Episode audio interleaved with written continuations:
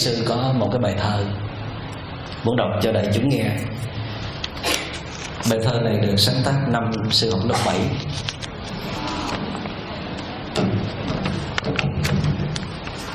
lớp 7 là chưa có thương ai đâu.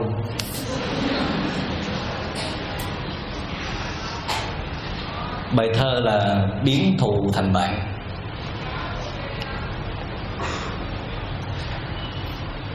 Đọc xong bài thơ này đại chúng sẽ sản sốt là không ngờ sư cũng không được hiền ở tuổi thơ. Phải ra tay đấu một phen, để cho nó biết trắng đen thế nào, để cho nó biết trời cao, để cho nó biết đứa nào mạnh hơn. Ba chân bốn cẳng đường trơn, phóng qua con rạch sập luôn bờ kè. Cổ trồng dằn ná lâm le. Tay cầm thêm nhánh củi tre dài thọn đấu tay thì cũng chơi luôn. Chỉ e mày chẳng dám trường mặt ra. Chắc cắt đoạn thơ này dán trong nhà quá. Bỗng giật mình, thấy từ xa, nó đèo em nó băng qua cánh đồng. Giữa mùa nước nổi mênh mông trời dân u ám, mây lồng tối đen. Đâm đầu chạy, chẳng nhìn lên. Quấn chân té ngã, buông em xuống sình. Lẽ nào mình đứng đó nhìn? Lẽ nào làm kẻ vô tình vậy sao? Ba chân bốn cẳng phi mau, thấy qua tình cảnh lòng nào khác hơn. Thương em gái nhỏ bạn luôn, chia nhau cổng chạy ra đường cái quen gặp xe lúa vội quá gian, tới nhà thầy thuốc đầu làng xóm trên, hú hồn hay chẳng bằng hên, chỉ trong chớp nhoáng bệnh tình chữa mau. Nắm tay về giữa trăng sao nghiêu ngao hát khúc đồng dao ngày mùa. Tình thương biết nói sao vừa, ghét nhau cũng bởi lòng chưa hiểu lòng. Sáng nay lòng vẫn lạnh lùng, chiều nay lòng đã mênh mông dạt dào.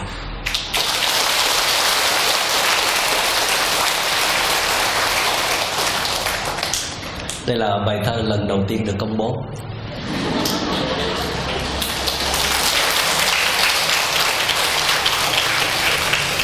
Còn nhiều thơ lắm để từ từ tiết lộ. Tức là cái lúc đó sư à, bị một thằng bạn khác lớp mà cùng trường nó nó khích tướng. Là tại vì hai đứa đều có học võ hết, cho nên là khích tướng coi đứa nào đánh thắng đứa nào. Mà nó không khích trước mặt mình mà nó thông qua một đứa bạn khác. Cho nên là mình quyết là so đòn với nó. Rất là hăng và tới khi mà mình chạy tới nhà nó, định là chặn đường chặn ngõ để mà đập luôn đó, thì chứng kiến một cái cảnh, đó là nó cổng em nó chạy thì mình không có biết chuyện gì xảy ra, mình mới chạy theo. Nó chạy hấn hơ hấn hải băng về cái phía đồng. Rồi à, vì nó chạy gấp quá, nó nó quăng em nó xuống đống bùn luôn. Thì mình nhìn cảnh đó là bao nhiêu cái giận hờn, đố kỵ, hăng máu nó tan biến hết. Tự nhiên mình thấy cảnh đó, cái lòng từ nó nổi dậy. Không thể đứng yên được, mình phải chạy tới để giúp đỡ thì em nó bị rắn cắn á. Em nó chui gầm giường chơi rồi bị rắn cắn. Và nó mới cổng em nó chạy tìm thầy thuốc. Thì khi mà đưa em nó lên á, vì em nó có sình trên người cho nó cổng lên là tuột xuống, cổng lên tuột xuống. Thì vậy cho nên là phải đưa em nó xuống dội nước xong rồi bắt đầu cổng chạy. Bởi vì đứa nào đứa đấy cũng còn yếu. Tại vì em nó nhỏ hơn mình có chút xíu thôi. Tức là đứa nào đứa đấy cũng còn nhỏ, cho nên cổng em không nổi thành ra phải thi nhau thi nhau cổng em. Lúc đó đâu còn nhớ tới giận hờn hay là muốn đánh nhau nữa đâu. Đâu còn ghét nhau nữa. Chỉ có một mục đích duy nhất là muốn cứu em thôi. Và mình coi em nói như em của mình vậy. Mình cũng rất là hoảng loạn mình cũng rất là sốt vó rồi chạy đi tìm thầy thuốc nhưng mà cũng hay là thầy thuốc có nhà. Và chỉ trong tích tắc là có thể lấy nọc rắn ra được. Rồi thì đi, khi mà đi về thì nhớ cái cảnh là em đó là em gái thì nó đi ở giữa cái hai, hai anh trai đi hai bên nắm tay vừa đi vừa hát. Từ nhà thầy thuốc đi về tại vì sợ ma. Tại vì tới chiều tối á sáu bảy giờ rồi. Thành ra phải đoàn kết với nhau để đương đầu với ma trên đường đi về. Bằng cách là hát đồng dao. Và lúc đó nó chỉ còn có sự có mặt của tình thương thôi. Cho nên mới có câu là nắm tay về giữa trăng sao, nghêu ngao hát khúc đồng dao ngày mùa. Tình thương biết nói sao vừa.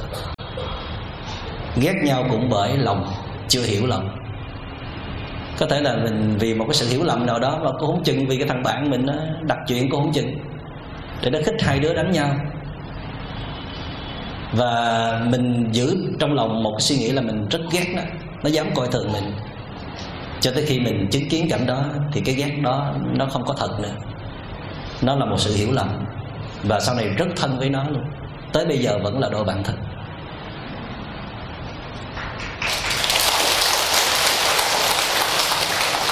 Ngày hôm qua trong lúc nói chuyện với à, một trung tâm khám bệnh cho đội ngũ y bác sĩ, thì có một vị y tá đặt một câu hỏi về về liên hệ giữa bạn ấy với mẹ và mẹ tuy rất là có công, mẹ tuy rất là tốt, nhưng mà mẹ rất là làm khổ mấy anh chị em và cả ba nữa. Cho nên năm người trong gia đình đứng thành một phe và mẹ trở thành kẻ đơn độc, chống chọi với năm cha con bên kia. Và tối ngày hai bên chỉ có bài mưu tính kế làm sao để ứng phó lẫn nhau. Mặc dù là trong bản chất là rất thương yêu nhau thì cái bên này nghĩ bên kia có lỗi bên kia nghĩ bên này có lỗi. Cái bên mà năm người á, nghĩ bên một người á, là ý vào sự cống hiến quá lớn rồi ngang tàn cho mình cái quyền lấn lướt người khác. Có rất nhiều thói hư có rất nhiều uh, tính không tốt mà không nhìn nhận và sửa đổi. Càng thương thì càng làm phiền. Còn bên một người nghĩ về cái bên năm người nghĩ về những người kia vô ơn, bạc nghĩa. Mình hy sinh quá nhiều mà bây giờ họ đau lưng lại để chống mình. Họ chỉ có phê bình lên án mình. Họ đâu có thương mình đâu. Thì sư mới tư vấn cho bạn y tá trẻ đó. Sư nói là cái người mình đang chống là cái người đó là mẹ mình. Hy sinh cả cuộc đời cho mình hỏi mẹ bao nhiêu tuổi? Hình như là mẹ 54 tuổi. Con bao nhiêu tuổi? Con 32 tuổi. Một người 54 tuổi và một người 32 tuổi, người nào dễ thay đổi hơn? Thì bạn ấy vẫn còn tỉnh táo trả lời dạ thưa thầy, người 32 tuổi.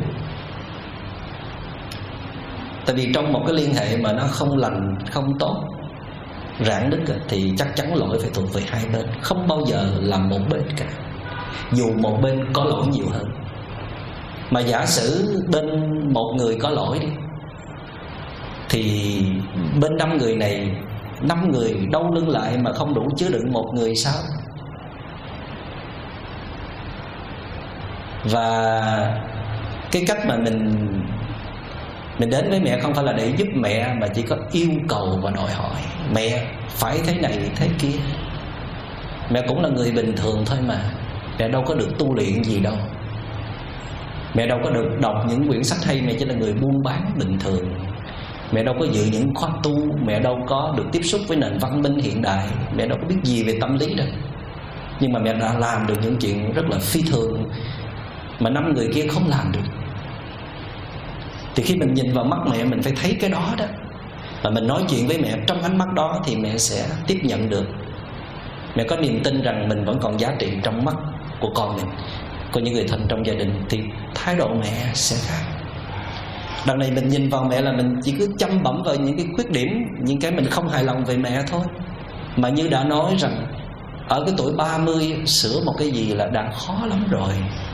Thì tuổi năm mươi mấy thì làm sao mà dễ dàng sửa được? Nhiều khi mẹ biết, nhưng mà không đủ sức để sửa. Nó cần có sự tiếp sức của các con rằng mẹ không phải chỉ là những khuyết điểm đó. Mẹ còn là những cái gì rất là tuyệt vời lớn lao. Đằng này con thì lại nghĩ rằng trong mắt con là mẹ chỉ là những cái đó thôi. Thành ra mẹ tức, mẹ giận, mẹ đáp trả. Mẹ tự vệ cho mình. Cái đó là một cái sự yếu đuối trong lòng. Đáng thương, đáng được giúp đỡ. Cho nên thay vì cứ tiếp tục tấn công mẹ, là buộc mẹ phải thay đổi thế này thế kia, thì hãy ngồi bên mẹ, đừng có chia phe nữa là một phe thôi. Khi mà mẹ cảm thấy mình không có bị loại trừ, các con mình đứng về phía mình và kể cả ông xã mình cũng vậy. Mình thấy mình không có bị tách rời ra, không có bị kỳ thị đó, thì tự nhiên trái tim mẹ sẽ mềm ra. Lúc đó nhiều khi không cần nói gì, mẹ cũng thay đổi.